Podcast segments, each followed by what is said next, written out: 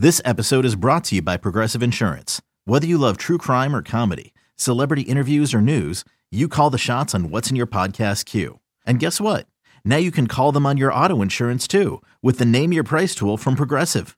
It works just the way it sounds. You tell Progressive how much you want to pay for car insurance, and they'll show you coverage options that fit your budget.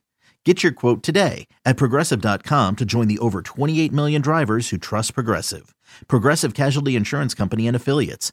Price and coverage match limited by state law. eBay Motors is here for the ride. Remember when you first saw the potential? And then through some elbow grease, fresh installs, and a whole lot of love, you transformed 100,000 miles and a body full of rust into a drive that's all your own. Look to your left, look to your right. It's official. No one's got a ride like this. There's nothing else that sounds like, feels like, or looks like the set of wheels in your garage. With over 122 million parts, you can make sure your number one ride or die stays running smoothly. So there's no limit to how far you can take it. Brake kits, turbochargers, engines, exhaust kits, roof racks, LED headlights, bumpers, whatever your baby needs, eBay Motors has it. And with eBay Guaranteed Fit, it's guaranteed to fit your ride the first time, every time, or your money back. Plus, at these prices, well, you're burning rubber, not cash. Keep your ride or die alive at ebaymotors.com. Eligible items only. Exclusions apply. Rodgers in trouble. Does he have a vintage moment in him? In the end zone, it is caught for the win. Pressure, pass is picked off, and who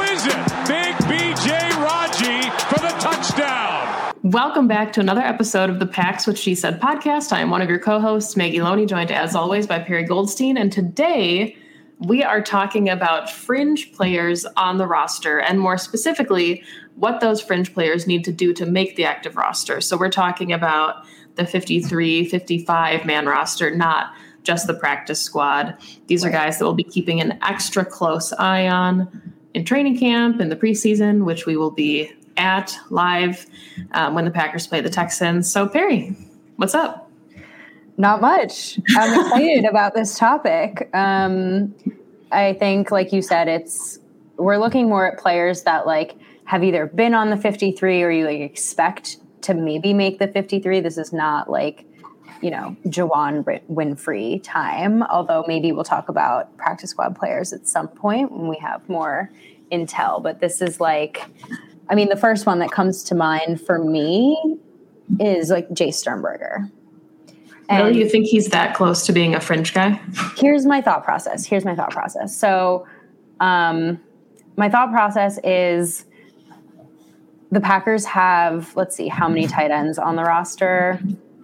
I should have looked this up before we started recording. It should be seven or eight. One, two, three, four. So yeah, so they've got Robert Tonyan, pass catcher, also good blocker. Isaac Nauta, probably on the fringe, more of an H back. Marcedes Lewis, solid lock. Branson Kaufusi, I don't know what he brings to the table, likely a practice squad player. Josiah DeGuara with his own unique skill set coming off an ACL tear. Dominique Dafney, who really showed out last year when given the opportunity. So, my thought process with Jace is he's going into year three. He's not a proven pass catching tight end he hasn't been a very good blocking tight end and he's been pretty low down on the depth chart. So, like, where does he fit into this offense? Like, he's going to have to kind of pick a lane and go with it because I think all the other players have proven like carved out roles. Yeah. And I mean, it, understand why it happened and how it happened, but his two game suspension isn't going to help his case either. Exactly. It kind of helps the Packers because they can take like a fourth tight end and then bring him back, you know, a couple weeks into the season. But yeah, to to start the season already knowing that you can't play the first two games, I think will be a challenge to him. But I at this point, I think given his draft pedigree and the fact that he does have a little bit of an injury history, the Packers at least have to roll the dice and see what they have in him when he does come back healthy. And I think this will be like a really big preseason for him to see him in more actual game action. Yeah, I, yeah, I guess a third round pick you want to give at least another year or two. Um, but like, is it safe to call this a prove it year for Jace Sternberger? I think so. I think that's fair. Like, I guess my thought process is if this is a prove it year, you put him on the roster, like you want to at least give him some kind of a consistent role because he has to. That's the one thing that he hasn't been able to show is like showing up game in and game out and delivering consistently. He's had flashes here and there, but then there's games where his stat lines are just zero across the board or he barely has any snaps. So I wonder what he looks like if he's actually given consistent snaps. But no, I mean, I think, and I think we talked about this on Pack's, what she said before. It's just interesting. Um, like you talk about Robert Tonyan kind of had the season that a lot of people thought that Jace Sternberger would have. Right. Like when you're expecting that type of breakout. And honestly, we may have, you know, kind of talked about this in a previous episode, but if you can get the two of them, they're probably your two best field stretching tight ends on the roster. Like a lot of what Robert Tonyan does is what we expected Jace Sternberger to do coming out of college. Yeah. Josiah DeGuara is not necessarily a field stretching back. And Dominique Dafney also isn't. Obviously, Marcedes Lewis not at this phase of his career. So if you can have two dominant tight ends in, you know, whether it's 22, 12, whatever type of personnel you're using them in, obviously that does really good things for Matt LaFleur's offense, but it's just Matt LaFleur loves his two tight end sets. right. So you create mismatches where, let's say, you have Tonyan, Jace Sternberger, and you got Aaron Jones and Davante Adams on the field. It's like, what? Who do you co- who do you cover? What what are they Right. doing? My point being, though, with Jace is like, I agree he was probably drafted with the intention of him being a pass catching tight end because the entire Texas A&M offense was just completely like modeled around him. And he was their offense. But I think in order for him to be any kind of mismatch and I guess this is a little bit unfair now I'm playing devil's advocate for myself is like most tight ends aren't going to be your George Kittle Rob Gronkowski level elite at both things you ask tight ends to do. You do have to pick one. I just think like in order for the mismatch that we just talked about to be something that defenses respect, t- he's going to have to catch up in the blocking game. Yeah. And let's, if you're okay, are you okay to move on from Jace? Yeah. Okay, so flipping it then to another third round pick, I think both of us immediately think of Oren Burks as somebody who, you know, needs to prove himself and earn kind of that roster spot. And Jimmy and I talked about this a little bit today on Pack a Day, but you know, if you look at the production that he's had, he the the Packers didn't do him any favors last season when they kind of said, "Oh, maybe we're going to try him at outside linebacker. Maybe he'd be better off the edge. Maybe that's a skill set like he's better suited for." Um, and he's played like I think he played nine percent of snaps on defense last season. That's it. The, the most, yeah, the most snaps he's played on defense was in 2018. He played 12 percent of defensive snaps. But then if you flip it, when you talk about what do these players need to do to make the roster, he played 78 percent of special team snaps. Yeah. So I mean that could be like he he's basically the linchpin of the Maurice Drayton special teams unit at this point. Like that's a lot of snaps to replace. Okay, I agree with you, but you don't draft someone in the third round to play special teams. Right. Okay, so here's my thought process with Oren Burks because I agree. This is like, it. This is this is this is it. Um, because there's Krys Barnes and there's Kamal Martin, who even Ty Summers, in my mind, are ahead of him on the depth Oh chart. yeah. But if you're going to have any year where you need to prove it, I think having Joe Barry in the building who covets and cares so much about inside linebackers, like this is the year. Yeah. And I mean, even Ty Summers, like you you just mentioned it, he had skipped Oren Burks on the depth chart. He played 17% of snaps on defense. He was the guy that came in like when Krys Barnes was injured. He's taken snaps as the Mike linebacker. Like, I mean, you can tell that Ty Summers is doing what he needs to do. And that's as a seventh round pick. Like, I would say at this point, Ty Summers is almost more of a roster lock than Oren Burks would be, which is with you. kind of shocking given, you know, like we're talking about their draft status. But Oren Burks has also had three seasons to prove himself, and Ty Summers is going into his third year. I think, yeah, I get draft pedigree, but at the same time, in my mind, once you're drafted, everyone's on the same playing field, right? Like you all get into the building and you all just have to prove, I don't want to say prove your worth, but but prove your worth. You know, like it, it, doesn't matter if you're a first, a third, a seventh round pick. You're drafted for a reason, and so you can either come in and produce, or you can come in and you don't. Um, I maybe that's not me putting my GM hat on enough and thinking about like monetarily and you know investment wise at certain draft like levels what that means but I would rather take Ty Summers over Oren Burks right now, and I don't care where they were drafted. Right. And I mean, I think, you know, to kind of further that point, the Packers brought in De'Vondre Campbell for a reason. And whether it's the lack of depth that they feel they have, like maybe it's a lack of experience, like proven starting talent, like they think Krys Barnes and Kamal Martin can be the guys, but they aren't sure, so they want to bring a vet in. Like all he does is push somebody else further down the depth chart. Like right. the Packers kept four last season, and four of them are currently on the roster now battling for a spot with De'Vondre Campbell, and who is, you know, it would be shocking if he was the guy that the Packers moved on from an inside linebacker. So it definitely just feels like Oren Burks has, I think, the toughest hill to climb at this point. Yeah. So before we move on to another player, I actually, so as you know, I've been doing like a decent amount of research into the Joe, Bar- both of us have, into like what we think Joe Barry is going to bring to this defense.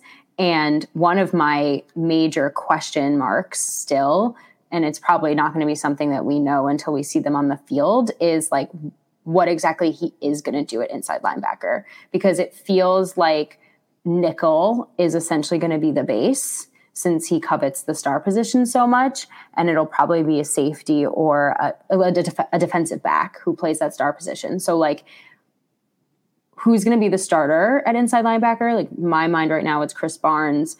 Are they going to have even multiple on the field often enough for it to warrant them keeping more than like three or four?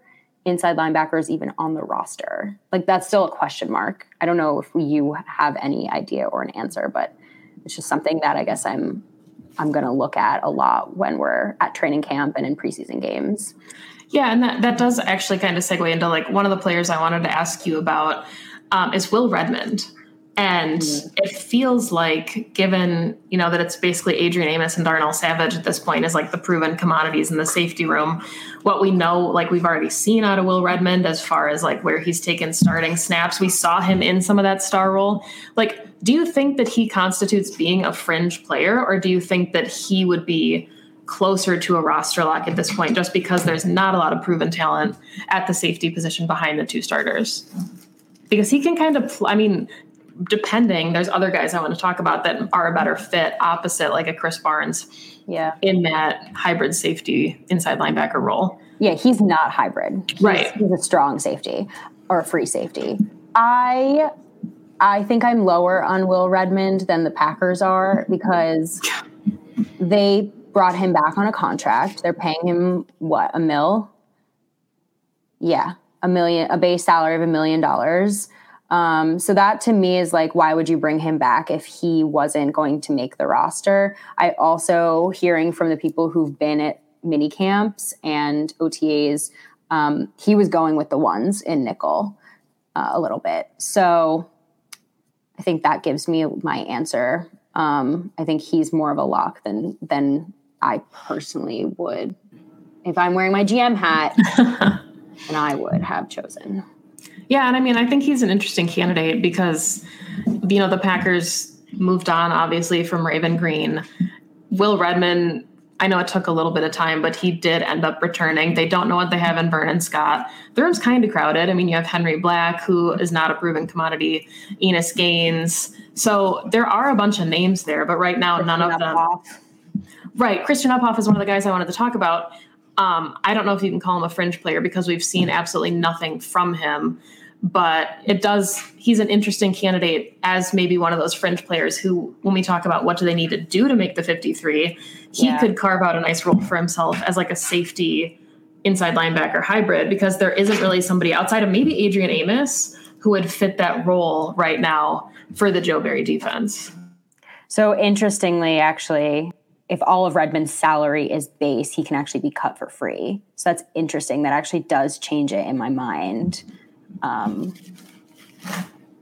but at this, like, if you're if I'm looking at straight production, I, I think he's on the fringe. Um, because again, like you just named a bunch of guys who, if they have a great camp, if they show out in preseason and they're already like kind of on the radar of coaches, Matt LaFleur, et cetera, I don't think the jump over Will Redmond is going to be that difficult. Well, and I was going to say, okay, so I pulled up his stats. Um, he played more on defense than I maybe thought. I guess I don't know what I expected him to play, but he played 33% of defensive snaps and 55% of special team snaps. So I, I, knew he played probably that much special teams, and it feels like cheating to say that this is kind of how you know you you become not a fringe player and you do make the active roster is by special teams. But for a lot of these guys, unless they genuinely become like active starters, this is going to be the tiebreaker. Like a guy like Malik Taylor made the yeah. roster last season primarily because of his role on special teams. So yeah. it's cheating, but it does you know play a part. It does. You can't discount it because we always complain about special teams and then we're like, hey, it doesn't matter, but it does. Well, and especially when you have a guy like Devin Funchess who we know won't come in and play special teams. So let's talk about him actually. Like as, you know, a player that I think is kind of not he's not polarizing to fans, but we don't know what he is as a commodity yet. I don't think Devin Funchess is a fringe player. Do you? I don't. No, I personally don't. But I mean, I think if you're talking about like it's a crowded position group and you know we talked with andy on the Pack's what she said live show that we had where you know it's Davante adams you know it's Allen Lazard you know it's mvs so that's three. You know it's amari Rodgers. that's four. But if the packers only keep five wide receivers you know and, and aaron rodgers has talked about in the past not that he should be making personnel decisions but he said like you know he hypes up a guy like jake kumerow and then he gets cut. Like aaron rodgers has hyped up eq quite a bit so if there's a fifth roster spot and Devin Funchess hasn't caught a pass from Aaron Rodgers, you know, since they've been in the building together, and then EQ is one of Aaron Rodgers' like fun guys that he likes. You know what I mean? Like that's the only way I could see it being some, any type I mean, of like. My thing is that if Aaron Rodgers was in the building and working with the wide receivers, and he decided, you know, I have a better connection with EQ, fine. But Aaron Rodgers isn't in the building, so he doesn't really get to make those decisions in my mind. Right. Um, if you can tell from my tone of voice, starting to get a little annoyed with him. Um, that's fair. So that's that's my rebuttal. I mean, I think the Packers didn't have to bring back Devin Funchess. They could have just moved on after this year. Not necessarily the right thing to do, but they could have. But they brought him back on a deal and he chose to come back. And so I think that's my I don't I don't know why they would then go cut him. And Granted, it's a pretty cheap deal. Um, and he's coming off of like he hasn't played since like mid 2019 right like he's missed like a season and a half if not more so, i mean he got hurt with the colts like his first or second game and then oh, lost really? like the yeah so he's been out almost two almost full two, seasons full yeah seasons. yeah so i mean yeah like that again I always play devil's advocate with myself. You like, do with your own self. I know. With it, that's the counter argument, though is, you know, who knows what he's even going to look like? Like, can he produce still? I mean, how old is Devin Funchess? 20, 27? Yeah. He's still, yeah, 27. So he's not old. Like, he's still young. He still could have like plenty of career left in him. Uh, so let's flip it then, because I guess then a fringe player, if you think that Devin Funchess is a roster lock for let's even say like the fifth spot, is EQ? Like, what is the sixth wide receiver? Do they keep six wide receivers? Could it? No, you you think? Okay, let's talk about it. Talk about it. Okay. um, yeah, I think EQ's role on this team is in jeopardy. Okay. I think I agree. There's a couple of reasons. One of which you just mentioned, which is I highly doubt the Packers keep more than five. And the first four to me are locks.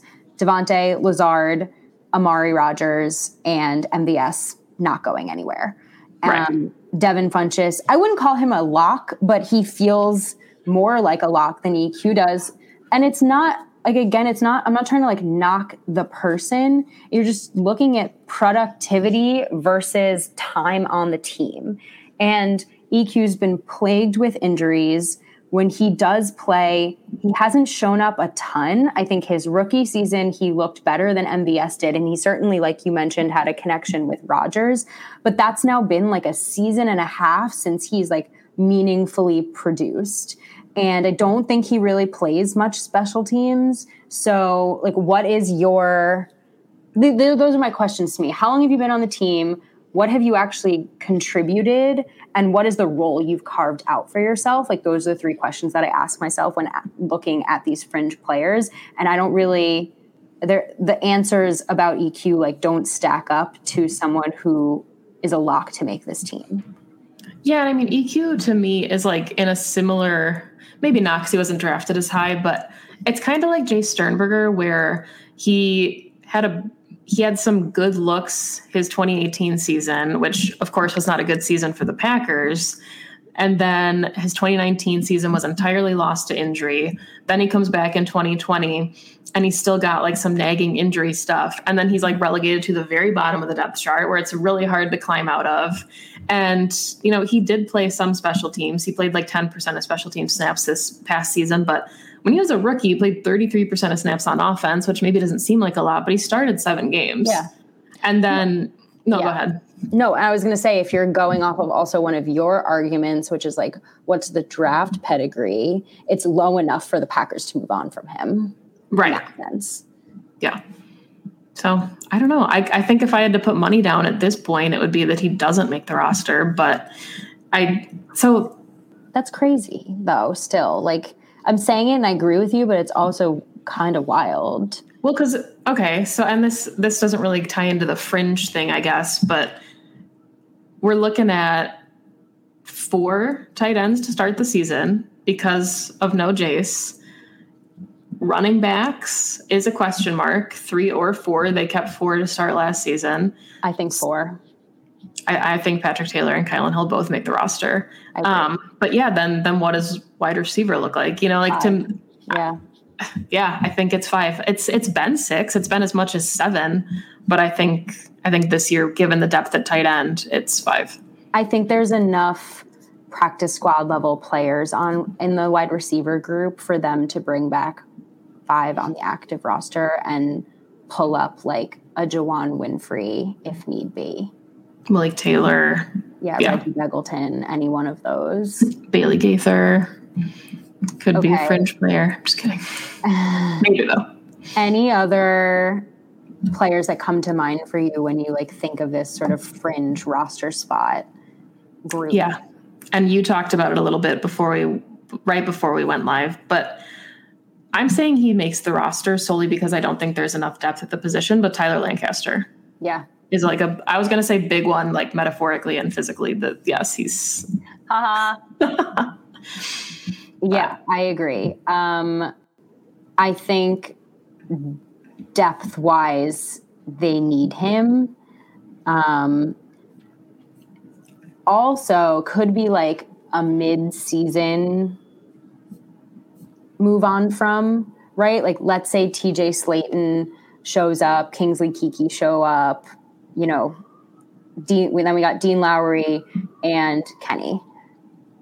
Do you need Tyler Lancaster if those other guys further down the depth chart are taking those snaps? Well, and I know, like, I mean, you can't really compare like the talent level, but the Packers just released Anthony Rush a couple weeks ago to make room for it. Might have been De'Vondre Campbell, but you know, they they already didn't have a ton of depth in the room. So, like, they had Jack Heflin, who came in as an undrafted free agent. And then the only other roster holdover outside of Anthony Rush was Willington Previlon. So it's like they must feel at least comfortable with some of the guys that are in there now if they don't need like additional competition. And obviously, Kenny Clark just got his massive payday. You know who he is and what he can be. Had a little bit of an injury misfortune last season. So you're hoping that he is healthy. Um, but yeah, I mean, beyond him, like I think that's why Dean Lowry restructured and they didn't move on entirely from him. Kingsley Keke, we've seen what he can do, like his two sack performance against the Saints. Like he has flashes, but as a whole, I think that the room primarily is made up more of pass rushers than run stuffers, which is where TJ yeah. Slaton and Tyler Lancaster can kind of make their make their statements. Is you know, Dean Lowry's not going to stuff the run as easily as Tyler Lancaster. Nobody will sack you if he goes unblocked. there you go. Um, yep. Well, this was an interesting combo. Um, definitely, I think us like gearing up for what we want to see in training camp when we're up there in August. And um, besides watching the stars do their thing, I think these players will be we'll have our eye on because some of these i think a lot of like roster building is these tough conversations of filling out these fringe players and choosing wisely on potentially like projecting if they're going to contribute at all in like a meaningful way. And when you have crowded rooms like the wide receiver room for example you know deciding between a Devin Funchess and an EQ can actually end up being a really, really big decision in the long run. So it'll be interesting to see what coach and what Gute do. Yeah, I mean, I think you know, and maybe this is just us like projecting, but it always feels like even like when we make our own like mock 53s, like the 48, 49, it's pretty easy to figure out like, you know, who the key contributors are, a lot of times you can look either through free agency, the draft, or like players that were key contributors last season. But a lot of the players we listed, like Oren Burks, he's only kind of stuck around because of his draft pedigree and not necessarily the production that you saw on the field. So I think some of those spots who likely might not even be active on game day are the ones that you take a swing at where it's like the projection of what their upside could be yeah. and not what they've already seen on the field, which is why yeah. preseason matters so much to some of these guys. I know. Um, this was um, fun this was fun. Yeah. All right. As always, um, follow us on Twitter at Perri underscore Goldstein at Maggie J. Loney. Follow the podcast at PWSS Podcast on Twitter, Pack's What She Said on Instagram. You can follow us at Pack's What She Said on Twitch. Um, you will find us. What, what do we have coming up? We have our live show in July. Um, Perri will be at the beach, so it will be an interesting background scenario for us there. Um, we are going to be doing something special with a bunch of Packers blogospherers. Did I just turn that into? you tried to make it a thing. I don't know what that was. But. We are um, uh, mid July, and then we will be up for training camp in August. So lots of exciting stuff coming down the pipeline and get ready for it all. Yeah. And catch us at the home opener that we're planning to be at week yes. one or week two against week the Lions. Against the Lions Monday night. So as always, go, go back, go. and